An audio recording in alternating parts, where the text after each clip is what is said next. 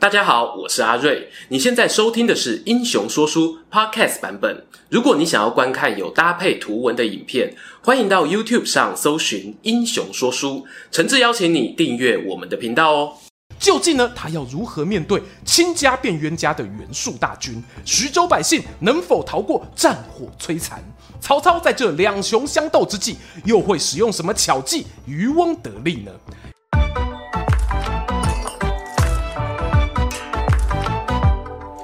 滚滚长江东逝水，《三国演义》重开机。英雄说书的观众朋友，你们好，我是说书人阿瑞。上一回啊，我们说到曹操好不容易离开伤心地宛城，短时间内呢不想再打仗，而原本说好啊要和刘备手牵手打吕布的计划呢，只得稍微做点调整，抛下动刀动枪的暴力行为，改成动头脑的益智游戏。曹操呢，他先是利用汉献帝的名义发出诏书，敕封吕布为平东将军，并以此为诱饵啊，引诱吕布撕毁和袁术间的婚约。再来呢，又透过地头蛇陈规父子党的暗中协助下，一步一步将自己的影响力伸进徐州。面对曹操诡计多端啊，吕布呢可说是被玩弄在股掌之间。一回过神，发现盛怒之下的袁术竟然哦已经带着七路大军。直冲徐州而来，准备报那悔婚之仇了。就说这个袁术啊，他从孙策那边得到玉玺之后，每天睡觉前呢，都忍不住拿出来把玩观赏，仿佛我听到玉玺会说话，说出了他内心最深的渴望。袁公路啊，想当初高祖刘邦，不过区区泗水亭长，他都有雄心壮志。你汝南袁家四世三公，难道甘心当个地方官而已吗？不，我不甘心呐、啊！袁术多少次啊，在午夜梦回里呐喊。终于哦，他下定决心，召集文武百官，对众人表示：大汉啊，传到今天四百年，气数已尽，民怨四起。我们袁家一向不畏挑战，看来啊，该是站出来承担责任，建立新王朝的时候了。大人啊，万万不可啊！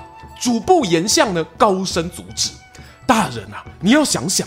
过去周文王对抗殷商，姬昌贵为西伯，我们仅仅四世三公，而商纣王暴虐无道，又远超过现在的朝廷，代汉而立这件事情做不得啊！严相这个分析啊，其实很有道理，只可惜呢，袁术心意已决，听不进旁人的建议，他甚至呢还拿出命理师的预言替自己背书。当时哦，有句话叫做“代汉者，当涂高也”。当涂高什么意思呢？这个啊，众说纷纭。有人说呢，就是人名；也有人说呢，指的是哦，在路上有位高大的人。那袁术怎么解释呢？他认为啊，当涂的涂呢，就是通路途的途，意思啊是道路。哎，这么巧啊！我袁术字公路，我就是那个天选之人啦。虽然啊，我们现在听了，我觉得牵强，可是当时朝中大臣呢，万万不敢忤逆老板的意见啊，只能顺着他的心意筹备典礼，在寿春登基为帝，自称为重士，设置公卿百官，并且册立皇后、太子。就是这个时候，他听说了吕布啊，把自己派去迎娶的使者押送许都斩首的消息。哇，这简直是藐视皇权，罪该万死啊！袁术呢，决定哦，发动大众王朝开国以来第一场对外战争。他拜手下张勋为大将军，统领二十万大军，兵分七路，直取徐州。之前呢，登场过的大将纪灵啊，这次则负责押送军粮。眼看哦，军队正要出发，袁术在皇宫中呢，却突然接到通报，禀告陛下，大将军张勋有事求见。原来啊，张勋接下了大将军的重责大任后，心里有非常紧张，每天茶不思饭不想，都在思考怎么安排人手分领七路兵马。他算来算去哦，发现连自己在内，怎么凑就只能凑出五人，还缺两名的带兵将领哦，不知如何是好，只得硬着头皮来跟袁术禀告。袁术沉吟片刻，哎，有了，张将军啊，我这有两个人可以帮你代打。张勋心想啊，哇哩嘞，这种大场面作战还可以请佣兵是吧？但表面上不能忤逆老板啊，毕恭毕敬的回答：“敢问是哪两位将军能带兵啊？”袁术哈底下翘卡冷翠秋，得意的微笑。哎呀，你们连这点小事也办不好，还要让朕烦心。罢了，我就派杨凤、韩先两位大将听你调遣吧。新朋友啊，可能对杨凤不熟啊，就说这个杨凤哦，他本是河东白波贼的老大，手下呢有一名猛将徐晃。当年呢，两人一起受到贾诩的请托，出兵护卫汉献帝，从长安逃回洛阳，碰上前来接应的曹操。原本以为任务完成，准备升官发财，不料呢，曹操啊自有打算，把天子呢从洛阳搬迁到许县。反对迁都的杨凤呢，与曹操一言不合，大打出手。谁知道这一打，竟然把手下徐晃也打丢了，直接跳槽到对面曹营。山穷水尽的杨凤呢，只得往南另寻出路。而心怀皇帝梦、积极招兵买马的袁术阵营啊，就成为他的新东家。至于韩先呢，他原本也是白波贼的小头目，徐晃离开哦，顺理成章顶上来成为杨凤的二把手。有了杨韩二人助阵啊，总算凑齐七路大军。大将军张勋吆喝一声，逢山开路，遇水搭桥，日行五十里路，没几天功夫啊，就兵临徐州。我们把镜头转回吕布办公室啊，他正召集了手下谋士与八健将举行紧急会议。巧了，吕布的第一军师陈宫和那对与曹操暗通款曲的陈规父子党，此刻呢共聚一堂，好不快乐吗？成功啊，大概是最不快乐的那一个人。经过几天的调查下来呢，他已经查明陈规阻挡婚事的来龙去脉，连同他儿子陈登啊与曹操之间的密约也猜到了七八成。现在哦，正是打开天窗说亮话的时刻。陈功唰的站起身，奉先大人啊，今天替徐州招来战乱的不是别人，正是你眼前这对背骨白。他们谄媚朝廷，替自己升官，悔婚之后再嫁祸给将军您。要解决问题呀、很简单，把陈规、陈登的头砍下来送去给袁术，七路大军自然撤退。哈哈哈哈哈哈！吕布啊，还在思考陈宫的建议，一旁的陈登呢，就先仰天长啸，再次使出转移焦点之术。奉先大人啊，你该不会真的要做出砍我人头这样懦弱的决定吧？我吕布天不怕地不怕，为什么这样就叫懦弱啊？陈登一看哦，这招真的屡试不爽，马上呢打蛇随棍上。奉先大人啊，袁术这七路大军虽然气势非凡，但在我眼中不过就是七坨干枯的草堆罢了。我早就准备一计，只要您愿意采用，别说徐州安然无恙啊，要活捉袁术也只是举手之劳而已啊！哦哦哦，还不快说来听听？吕布呢，就像个被糖果安抚的小孩，情绪和缓了许多。陈登啊，接着道：“袁术七路大军中啊，六七两路的领兵将领是杨凤、韩先，他们都是原本效忠汉室的人，只是当初啊与曹操不和，才离开许都投奔袁术。他们和袁术之间啊，都是彼此人生中的过客，感情并不紧密。奉先大人如果能写一封亲笔信，展现诚意。”杨韩二人必会弃暗投明，我们再与小沛的刘备联手，这个袁术还不手到擒来？吕布听完哦，有些心动。军师陈宫连忙劝阻：“大人呐、这陈登诡计多端，不可轻信啊！”呃，哎呀，不要紧啊，陈登既然说的头头是道，这个送信去策反杨凤的任务，我交给他处理不就得了？包在我身上。大人静候好音。陈登啊，不给吕布反悔的机会哦。接到命令，随即转身而出。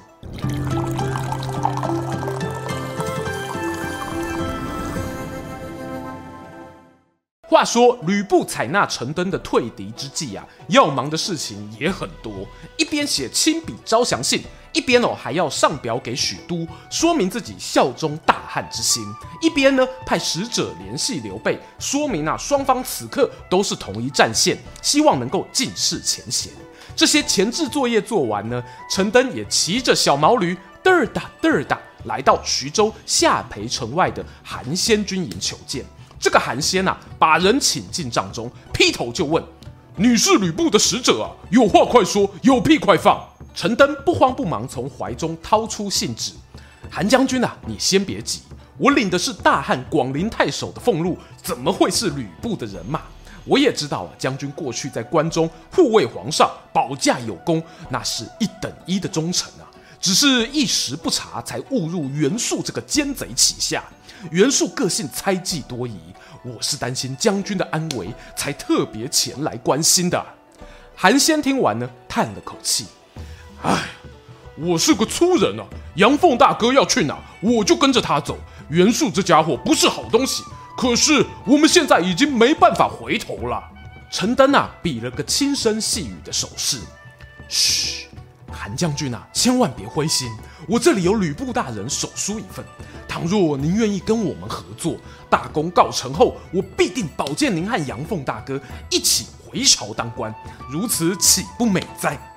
韩先看完信啊，又看看陈登，好不容易才下定决心，双方哦约定以放火为信号，只要吕布看见袁术军营火起，就可带兵来攻，里应外合。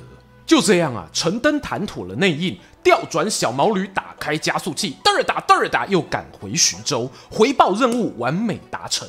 吕布这回呢，信心十足啊，知道敌军有两路人马已经不构成威胁，下令把八健将兵分五路，和敌人五打五，自己呢更亲自带队走大道，仗着武勇盖世，料想呢怎么样也不至于落下风。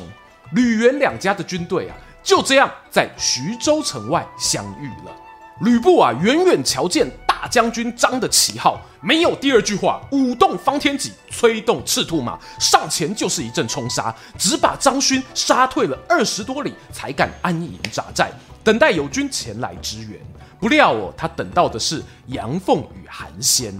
当天夜里二更时分，张勋大营中呢，突然冒起浓烟，夹带着通红火光啊！吕布彻夜未眠，等着就是这个大场面。高顺、张辽，跟我上！吕家军的精锐骑兵趁势冲入敌寨，在烈焰冲天中追着张勋的旗号穷追猛打，把这个大将军打得落荒而逃。心理阴影面积有这么大一片，恐怕呢以后再也不敢带兵了。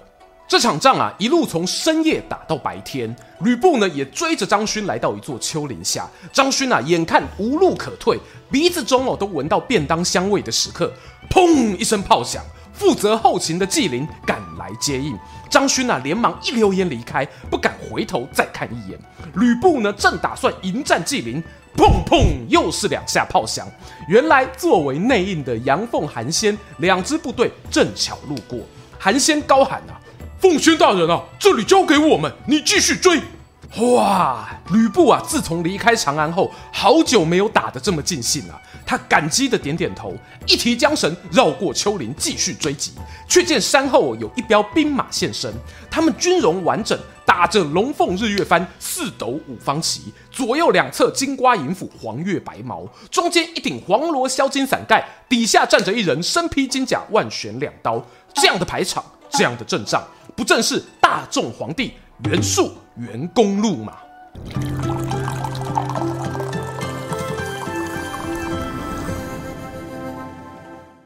就说吕布和袁术这对冤家一见面啊，那是脸红心跳，一见钟情啊，不对，那是仇人相见分外眼红啊。袁术大骂一声：“说话不算话的背主家奴，你还有脸来见我？”吕布这边呢，则是连话都懒得说，一挺方天画戟，赤兔马呢载着他如腾云驾雾般冲进敌阵。袁术一名亲信大将李丰在旁边看了，竟然挺枪上前迎战。不得不说哈，借狼救小贺啊，人一生啊总是有机会帅三秒钟的。只听得锵锵锵，兵器三下碰撞，紧接着呢，哐啷一声。李丰与吕布交手不到三回合，便被画戟刺伤右手，长枪摔落地面。他知道啊，自己的耍帅扣打差不多用完了，转身就想撤退。身旁的小兵一看大将都要逃跑，哪还有第二句话？纷纷哦抛下武器盔甲，能跑多快就跑多快。恐惧的气氛呢，一下传遍袁术大本营，任凭哦他怎么呐喊，都约束不住混乱的局势。幸好呢，吕布这边呢、从昨天半夜一路厮杀到现在，其实也是兵疲马困，因此呢，大家不忙着追赶敌军，先四下搜刮战利品，这才让袁术有了喘息的机会。他收拢残兵败将，想要找寻其他友军，突然哦，半道上又出现一队兵马，士兵呢，个个精神抖擞，领头那人呐、啊，还是红脸长须。倒提一柄青龙偃月刀，正是迄个无塞进北宋的河东车神关羽关云长。他奉大哥刘备的命令，带兵前来夹击袁术，总算赶上捡这最后的尾刀。袁术心中暗暗叫糟：“哇靠啊！”他此刻哦，也顾不得部署安危，直接一百八十度回转，抛下士兵往寿春城的方向逃去。没想到啊，没想到。袁术的七路大军竟然真的在陈登计谋底下灰飞烟灭。打胜仗志得意满的吕布邀请前来支援的关羽以及杨凤、韩先二位降将一块回徐州吃庆功宴。酒宴上呢，除了犒赏三军，本来还打算把杨韩两人啊留在身边作为己用。不过陈规却阻止了这项人事安排，建议吕布我可以举荐他们担任琅琊幕与。都牧协助扩张山东的领地，吕布这时啊已经喝得醉醺醺啊，你说什么都好，反而是陈登好奇偷偷询问：“老爸为何不把杨凤他们留在徐州，作为我们将来推翻吕布统治的义兵呢？”陈规友连忙打手势：“嘘，这两位将军啊，我看都不是什么有野心的人，要他们冒险对抗吕布，几率不大。”倘若成为他的爪牙，反而对我们计划不利呀、就这样啊，徐州城的庆功宴结束后，杨凤与韩先就在陈规的安排下，分别前往琅琊与宜都布达上任。而另一方面，袁术带着残存的士兵回到寿春，心中哦越想越不是滋味。我应该是天命所归，被玉玺选中的那个男人啊，怎么会输给吕布这种货色呢？我不管啊，重来，重来，让我再试一次啊！不服输的袁术呢，脑中啊浮现了那个曾经是自己小弟，如今哦变成江东小霸王的孙策。他决定呢邀请孙策加入自己的大众王朝，成为开国元老之一。心想呢这个条件应该超级棒啊，孙策肯定会接受了。究竟袁术异想天开的结盟计划能否美梦成真？而人在许都的曹操又会做出什么样的战略布局？欲知后续如何，别忘了订阅英雄说书频道，打开小铃铛接收全部通知，还可以追踪说书人阿瑞的 Instagram。更精彩的故事，且听下回分晓。今天的影片就到这边啦。如果你喜欢这个系列的话，欢迎下载哈密 Video App 并进入 CAD 网红馆，就能在这个平台上独家抢先 YouTube 十四天看到我们的影片哦。最后哦，如果想给我们更多鼓励，除了按赞、订阅、加分享，也能用每个月一杯咖啡的钱赞助我们的内容创作。这里是英雄说书，我们下次再见，拜拜。